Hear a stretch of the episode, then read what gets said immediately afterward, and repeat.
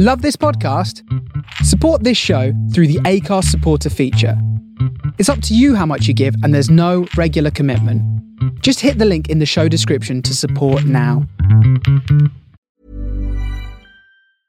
Ryan Reynolds here from Mint Mobile. With the price of just about everything going up during inflation, we thought we'd bring our prices down. So to help us, we brought in a reverse auctioneer, which is apparently a thing. Mint Mobile unlimited premium wireless. Ready to get 30, 30, bit to get 30, bit to get 20, 20, 20, bit to get 20, 20, bit to get 15, 15, 15, 15 just 15 bucks a month. So, Give it a try at mintmobile.com slash switch. $45 upfront for three months plus taxes and fees. Promo rate for new customers for limited time. Unlimited more than 40 gigabytes per month. Slows. Full terms at mintmobile.com.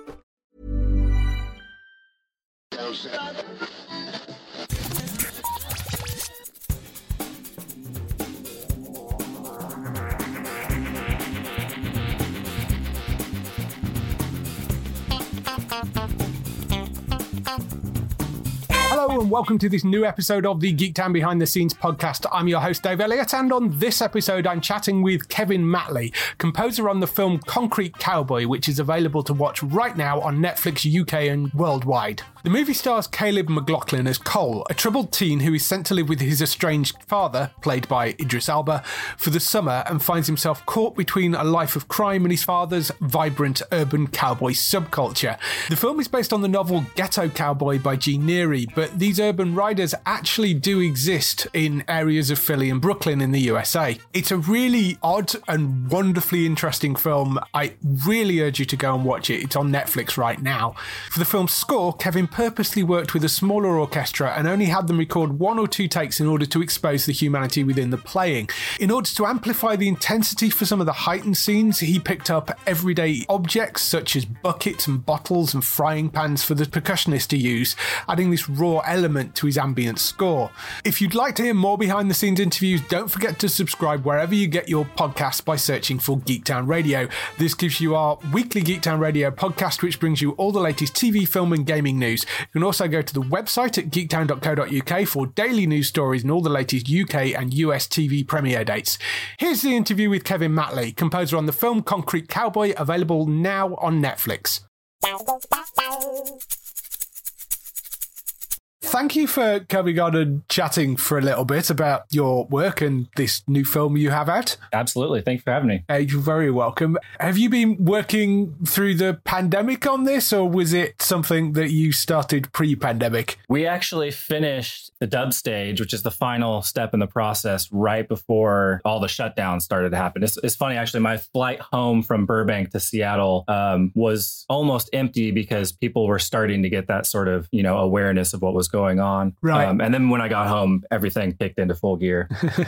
yeah, I was actually out in LA just in February. So literally before I landed, and then about three days later, everything got locked down. it was just nuts over here.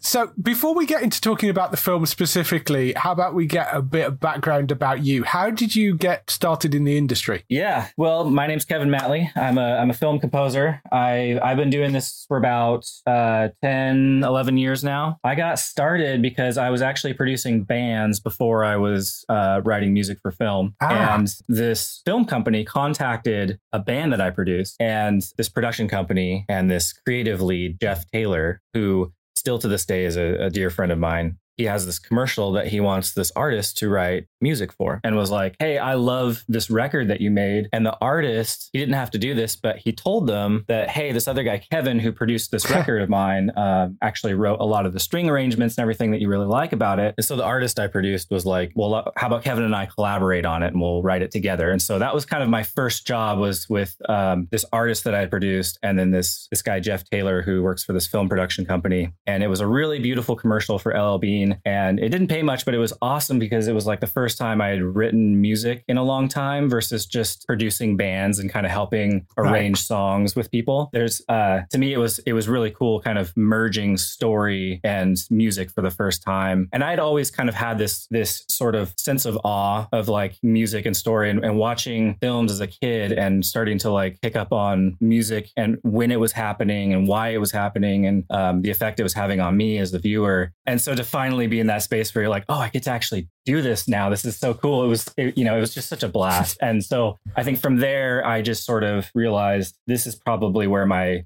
my real like true love of music lies and so i kind of did a career shift from there and just kept doing uh, music for film from there on out basically just trying to gather as many clientele as i could and getting you know just different ads and and short films and anything i could get my hands on and and just build my clientele base from there yeah and you've done documentaries and stuff before but this is your first dramatic feature isn't it i think? Yes it is. I did a short film with ricky the the director of concrete cowboy ricky Staub. That was my first narrative short and then this would be the first feature. Yeah, everything else has been yeah. documentary. It's a crazy project to get involved with because it's based off a true story as well, which uh, it seems bizarre given the subject matter of it because it's about these urban horse riding cowboys. Essentially, it's a really strange but lovely story.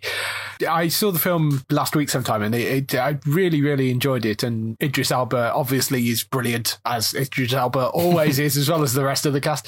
How did you come to approach the music? Music for it. Yeah, I, well, I mean, just to touch on one thing you said, like I think everybody's reaction when they hear this is like, "What in the world?" And that's that's kind of amazing too because we're we're exposing this little uh, portion of American culture that a lot of people don't know about. And so when Ricky yeah. told me about this, he's like, "I have a script for this film about you know cowboys and horseback riding in the city of Philadelphia." I, I had the same reaction as anybody, where I'm like, "I gotta go, I gotta go find out about this because this is hilarious and, yeah. and weird and crazy." And and uh, and so I read about it. I was like, "Oh my gosh, this is actually amazing." Amazing. And so when I read the script, I was like, this is such a cool story and such a cool piece of history. And so for me, like musical ideas and everything just started flying. Like when I read it, I just felt so inspired by the story. And so my approach to the music was very much like, you know, conversational with Ricky. He gave me the script early on, like I said. And then, um, you know, he, he was sending me dailies as they were shooting. And it was just a lot of, uh, a lot of back and forth, a lot of ideas. That's kind of how we started with it. You are using an orchestra for it, but you, you went for quite a small orchestra, and that sort of comes across in the music. There seems to be quite a light touch across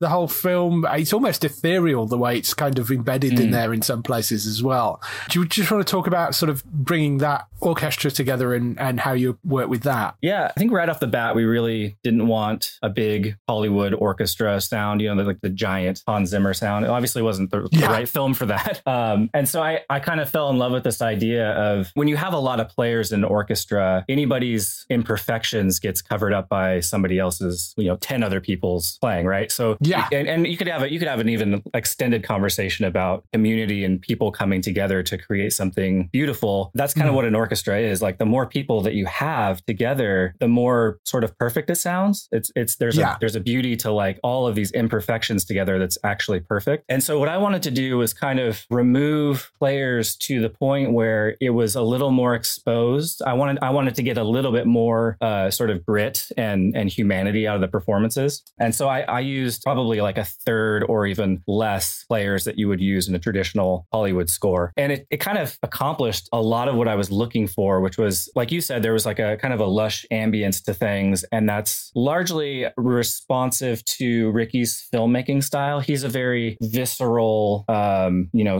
almost surreal, but also very gritty in his storytelling and his, his filming and everything. And so for me, the, the music kind of had to reflect that in, in having this sort of like lush, wide soundscape with these raw human performances over it. So there's a lot of like solo instruments like uh, solo trumpet and uh, and saw, musical saw. So with the orchestra, the same thing was with like the room we were in. I wanted it to be not in a big grand hall or a big scoring stage. I wanted it to be in um, what we ended up in was a, a converted church, and it's kind of a small room that still sounds cinematic, but it has kind of a, a, slightly more intimate sound to it. Yeah, no, that makes sense. Um, you are not only the composer on this. I mean, when you look up on IMDb, you're also music editor, orchestrator, score orchestrator, score mixer. so regular kind of one man army, I guess. From yeah, there, um, yeah, that's uh, that's true. And and I had to um, I had to work all the hours of all those people too.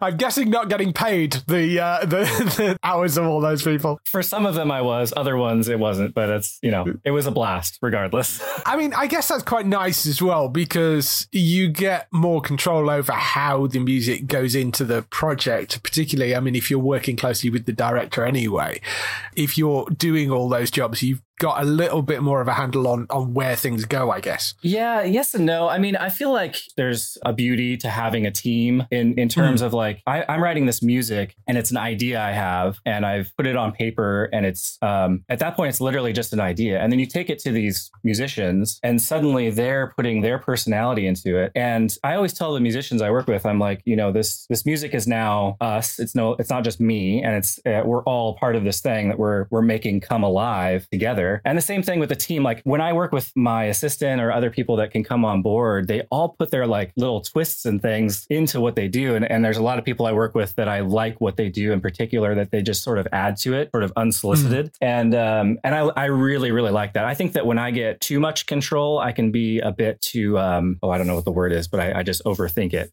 Right. Yeah. Analysis paralysis, they say. Yes, yes, I get that. I get that totally. There are some intense moments in this as well. So that obviously requires a bit more than than some of the kind of more ethereal stuff that you're you're getting in some of the softer scenes.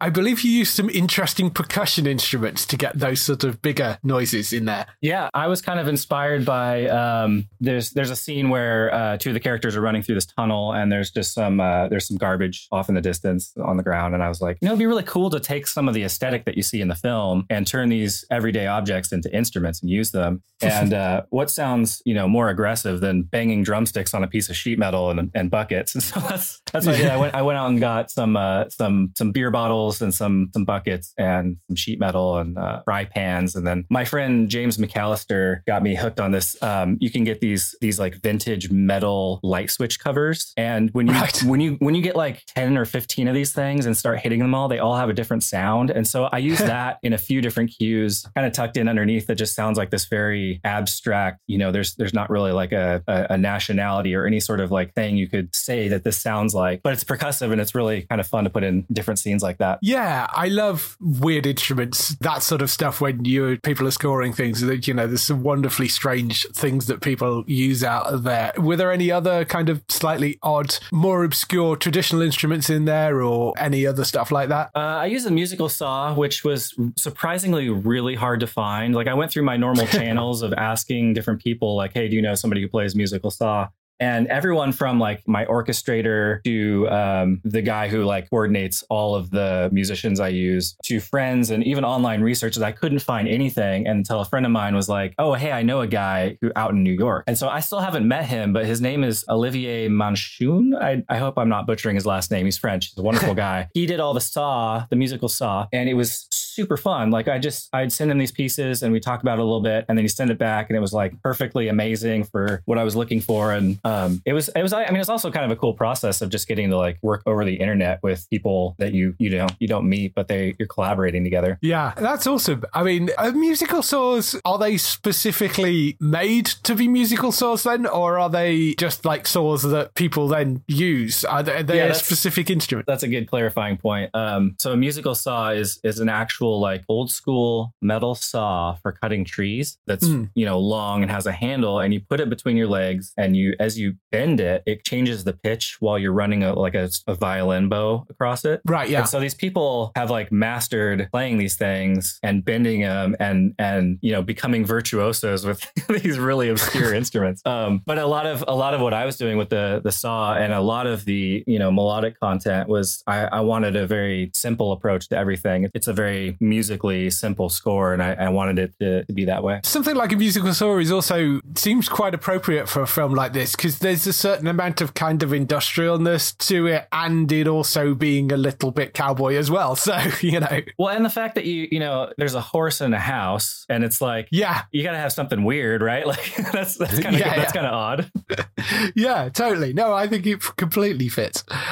Did you have a particular favorite scene to score in the film? Probably when Harp has Cole over to his house for the first time. So Harp is played by Idris Elba, and his son Cole, played by Caleb McLaughlin, uh, comes over to his house for the first time. Caleb's kind of like, "Where am I? This is this is all new and and different and odd and scary." And uh, he ends up falling asleep on his dad's couch. And there's a there's a cue that I wrote for that that um, I kind of implemented throughout the film, and it was one of those cues that just sort of came pretty naturally and quickly. And I just um, just really enjoyed writing that piece, and I also really enjoyed taking that and implementing it, uh, you know, into the very last cue um, and several others throughout the film. Yeah, so it's a lovely scene that as well because he's very much no idea what's going on. He's just kind of met a horse in a house, and it's just it's all very weird.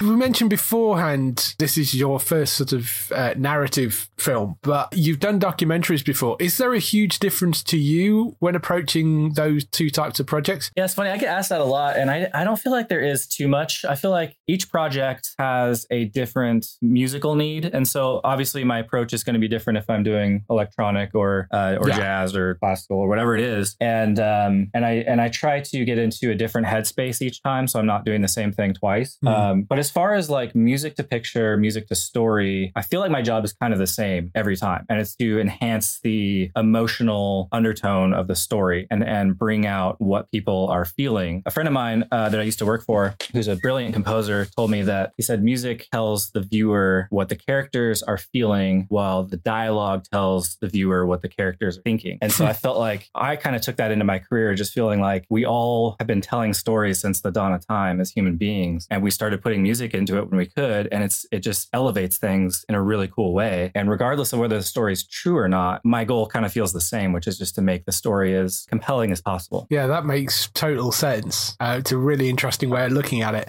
The film is out uh, probably by the time this interview goes out. It will be out on Netflix. It's a really wonderful movie. What else are you working on? Have you got any upcoming things you can talk about? Well, first of all, thank you for the kind words on the film. That's really cool to hear. Um, Yeah. For the future, I'm going to be working on a documentary later this year called uh, Between the Rains. And it's a uh, it's a documentary about these two Kenyan tribes who have been at war with each other for decades over water supply. Wow. And it follows a young boy from one of the tribes who's being raised to be a warrior because they have these these ongoing wars. It deals with global warming a little bit, just with water supply diminishing and coming back. And it's really, really beautifully shot. I got to see some of the clips so far, and it's directed by my friend Andrew Harrison Brown, who I worked for on a documentary called Kifaru in 2019. And uh, yeah, that will be released next year. That sounds really interesting. Do you know where that's is is that going for festivals and stuff, or is that released on a streamer? Do you know any of that? Yeah, Between the Rains will be going into the festival circuit in the fall. So we're going to try and Right. wrap it up or before fall. Okay, awesome. Last couple of questions for you. First question is what TV shows are you watching at the moment? Well, my wife and I just finished Breaking Bad for the third time, which I absolutely love that show. I think it's Mm-hmm. Yeah. probably one of the greatest TV shows of all time. Yes. And I think that the the score by Dave Porter is just so brilliant. It's so different every episode and just so well crafted and executed. Yeah, I love that show. I actually, we're doing a podcast at the moment where we did the first season. We've got the second season to do. So I'm sort of rewatching it and then we're talking about it as well as uh, on a show. So it's, it's really fun doing that. But I love, love that show. It's one of the best TV shows ever made. I agree. Um, and the last question is if you had the opportunity to work on any TV show, can be something from the past, something in the present, or some sort of future genre, which show would it be? well, I guess now I have to say Better Call Saul, right? well, yes, of course. yeah, um, either that or uh, or some sort of like they make a second Breaking Bad movie. Yeah, that would be awesome. I really, yeah, you know, that would be honestly. I really want to work on a uh, on a. I, my wife wouldn't be too happy about me saying this, but I really want to work on a horror film. I think it'd be so fun, just because of the obscure instruments you can use on horror films, or just. Oh, yeah. it's it's just a free for all. Yeah, so I can imagine your wife's face filled with horror as your house fills up with really odd instruments. Yeah, but yes, horror films always strike me as something which, for a composer, must be amazing amounts of fun to work on. Yeah, So, yeah. Awesome. Well, thank you for chatting with me. It's been lovely. I love the movie, and um, I hope people go out and watch it on Netflix. Hopefully, we can talk again in the future at some point. Great, thanks, David. Cheers. Bye.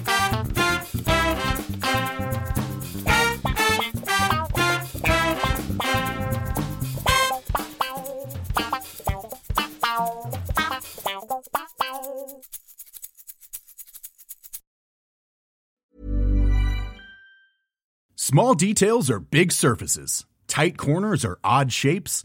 Flat, rounded, textured, or tall. Whatever your next project, there's a spray paint pattern that's just right. Because Rust new Custom Spray 5 in 1 gives you control with five different spray patterns. So you can tackle nooks, crannies, edges, and curves without worrying about drips, runs, uneven coverage, or anything else. Custom Spray 5 in 1. only from Rust-Oleum.